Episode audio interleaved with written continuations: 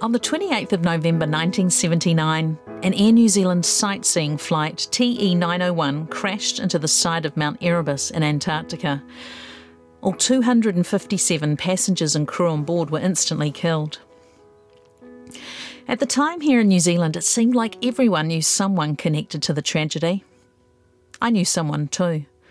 Over the years, we've heard a lot of stories about Erebus, the cover up, the court case, the controversy.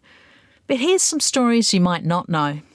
Hi, I'm Lizzie Oakes, and when I was 10, I lost my nan, Muriel Florence Rose Harrison, to Erebus. 40 years later, I'm a broadcaster, and on this podcast, Erebus Engraved on Our Hearts, I'm speaking with others whose lives have been impacted by the disaster. Episode 4 A True Father. Denise Roper was a young mum when she heard the news that her beloved dad, Frank Christmas, had died on the flight. In 2011, Denise went to Antarctica and was asked to read the poem Erebus Voices. Erebus Voices was written by Bill Manhire for the 25th anniversary of the disaster. It was read by Sir Edmund Hillary at the service at Scott Base, Antarctica. Sir Edmund Hillary was meant to be on board the fatal flight as a guide, but he had to pull out at the last moment.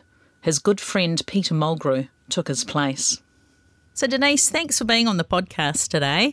I know we haven't actually met face to face, but we, we did connect online a little while ago. I think our introduction came through your niece, Sarah Miles, who's just written a book, Towards the Mountain, and I'll be speaking to her in a future episode. But it's, it's great to be able to uh, sit down and chat with you today. The Mondo, the wonders of uh, technology, eh? Absolutely amazing. what part of the country are you in, Denise? I'm, I'm in the Taranaki area awesome. of New Plymouth. Awesome. Born and bred, and here I am. Yeah, good part of the country, eh? Absolutely. Now, your dad, Frank Christmas, uh, he was uh, a passenger on the flight, and I understand that he was uh, an amateur photographer. Is that right? He absolutely loved his photography. Um, yes, wherever he went, there was a camera and, and a, around his neck, and um, so it was as he went to Antarctica as well. So, and I've got a daughter that actually has followed in his footsteps. So it's been amazing. But he was the photographer. And it's actually it was quite sad because when we came to look at the family photos, there wasn't really many of my dad because yeah. he stood behind the camera.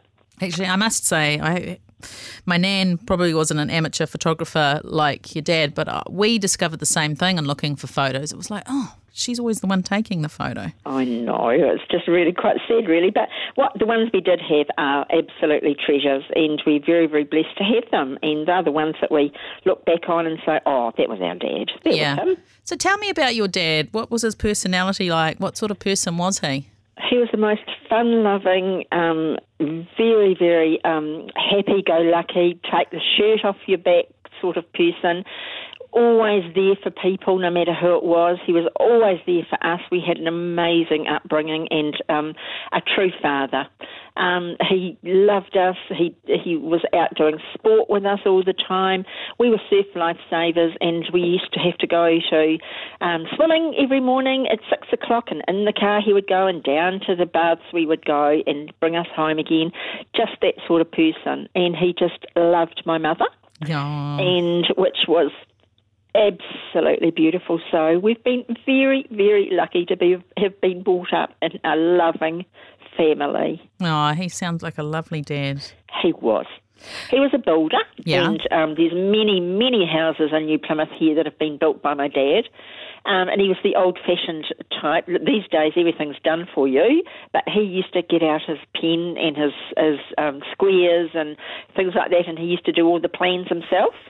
So he had a little office in his um, in at Mum's at, at, our place, and that was Dad's little space. So we weren't allowed in there very often uh, because all his tools and all his uh, of his trade were in there, and um, you know he couldn't be disturbed when he was doing this planning because it had to be correct. Mm. But he was very clever. He was a very intelligent, clever man. So yeah, very did he, blessed. Did he used to carry a pencil behind his ear? Absolutely. he never had a diary or, or a notebook. It was always on a piece of wood. So he would, he would he would go to, to ring up somebody, and it was always been on a piece of wood. I want this and that and everything else. So a, a true builder. Yeah, a real salt of the earth kind of number eight wire kind of Kiwi. he sounds totally awesome. What a fantastic dad.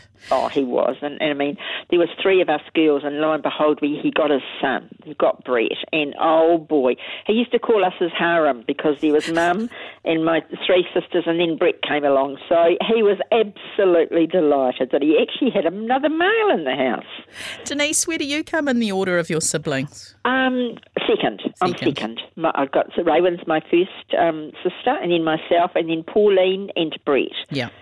So um, yes, I'm in the middle. And so, how was it that your dad got to go on this amazing trip to Antarctica?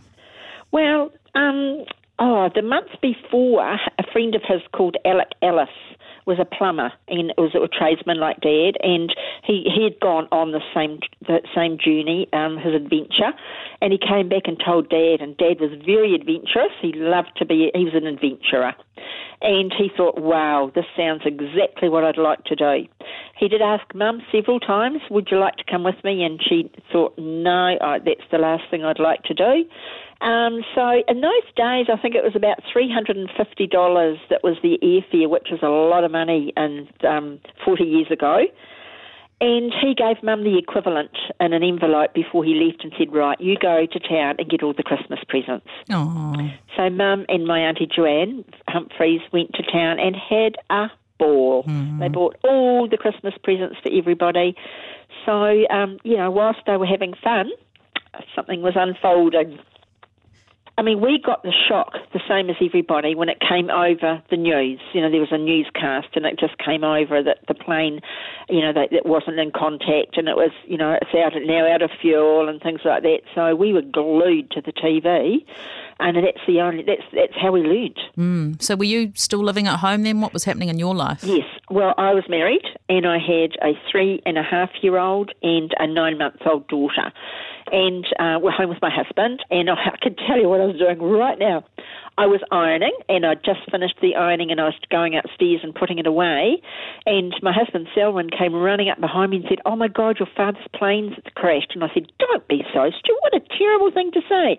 And he was actually laughing, like that, grinning. But I know now that that was his that was his terror actually. I do understand that fully. And when I came down and saw that it wasn't, you know, he wasn't having me on because he was an absolute joker, my husband. And I thought that's a horrible thing to say, but I could see now that it was that, that horrible, um, you know, trauma and terror that was on his face. Quite surreal, to be honest, and but I can still remember that. So, were you all in New Plymouth? Like, were you all were you in the same city as your mum? Well, Raywin lived in Wellington. Raywin and Michael lived in Wellington, and Pauline, my um, sister, was actually at her with her fiance at her work day, work Christmas day, an early Christmas day, and um, and Brett was staying with us. He was thirteen, so he was staying with us, and um, never been so traumatised as having to tell my brother the next morning that his father had died. It was really horrible. Um, yes, so Pauline um, stayed with us, um, you know, overnight, and and of course, having to tell Brett the next morning, it was just, yeah, it's just like it was yesterday. Yes. Like something I just can't, you know, I can't get over. How did you find the whole thing of losing your dad and then you can't, it's just like, it's everywhere. It's in the newspaper, it's on the radio, it's on the TV. Like, you've got this private thing, but it's just being kind of broadcast to the world. How did you find that? To be honest, horrendous.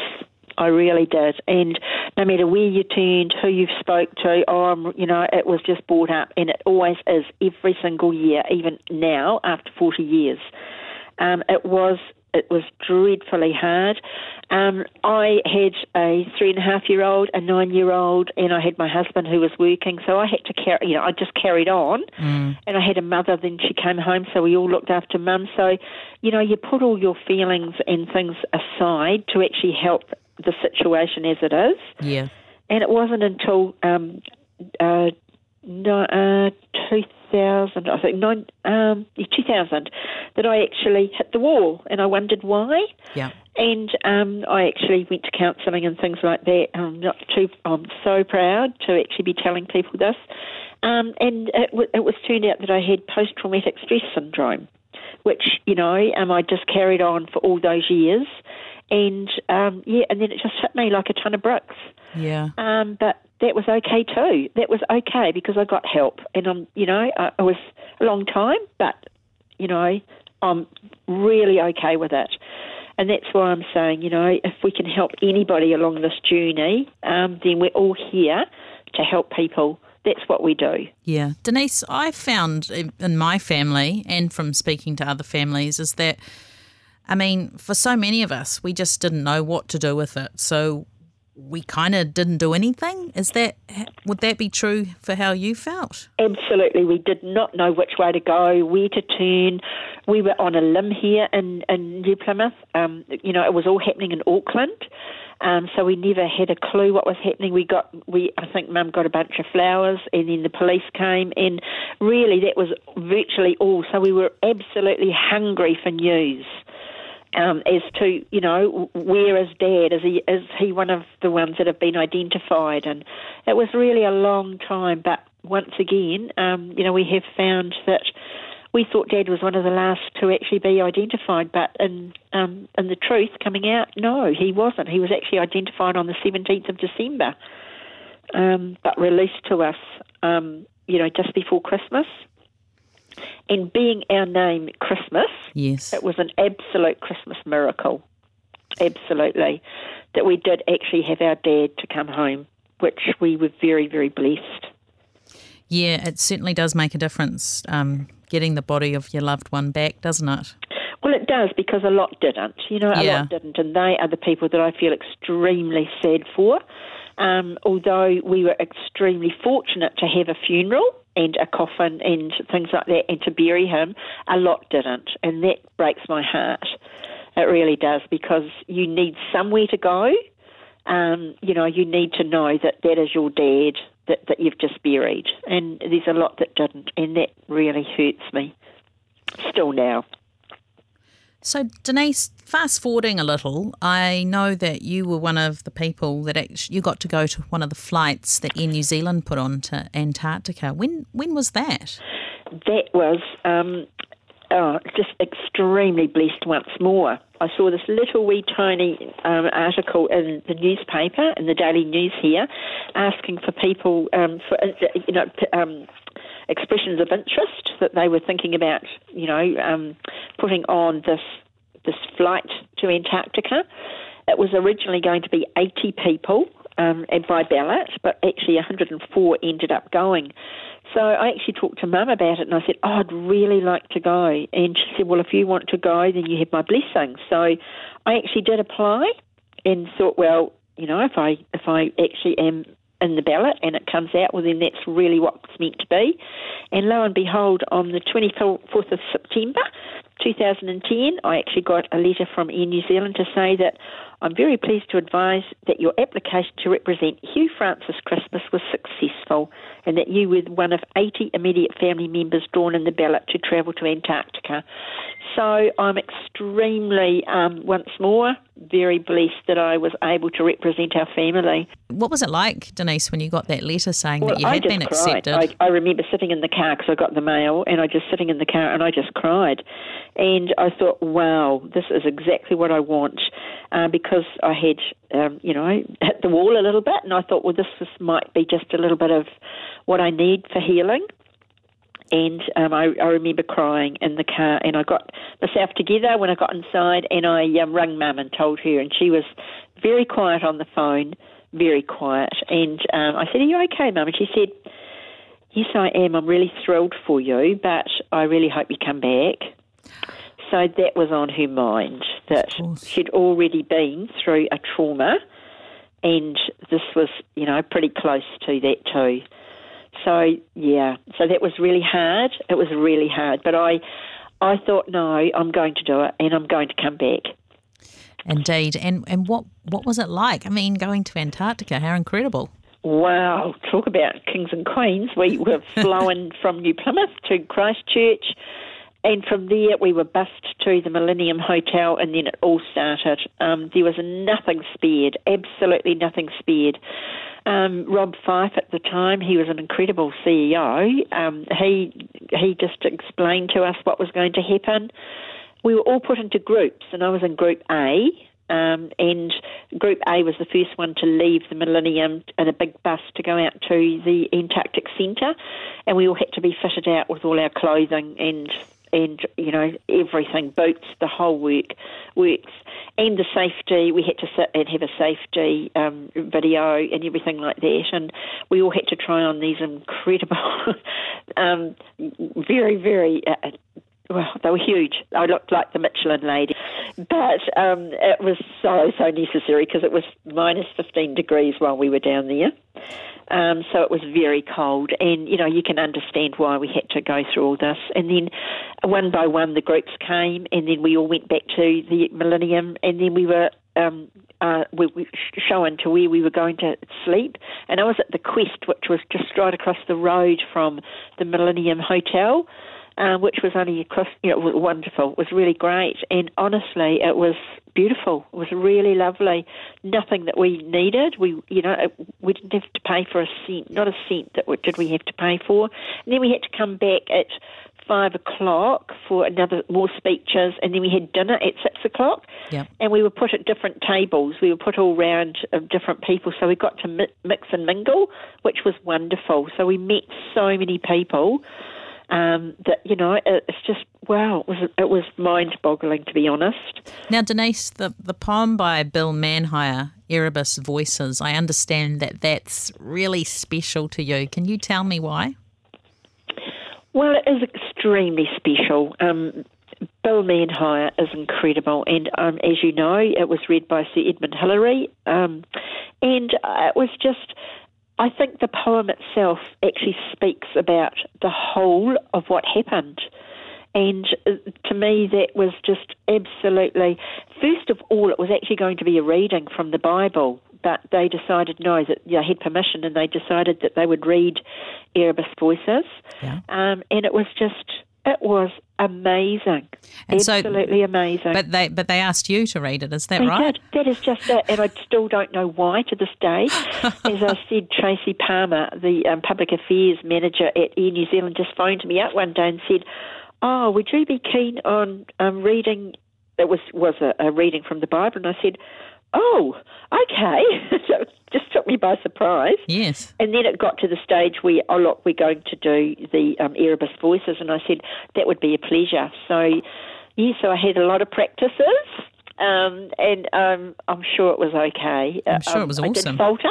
I did on the ice. I did falter, but um, the dean um, um, of Christ Church Cathedral he, uh, Peter Beck, he actually put his hand on my shoulder, and I just felt peace, and I could do it. And I thought to myself, I'm going to do it for my dad, and I did. And it was, I was, I was very once more very blessed to be able to do it.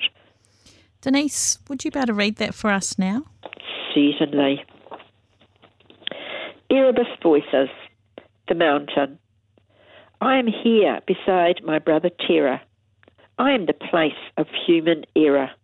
I am beauty and cloud, and I am sorrow.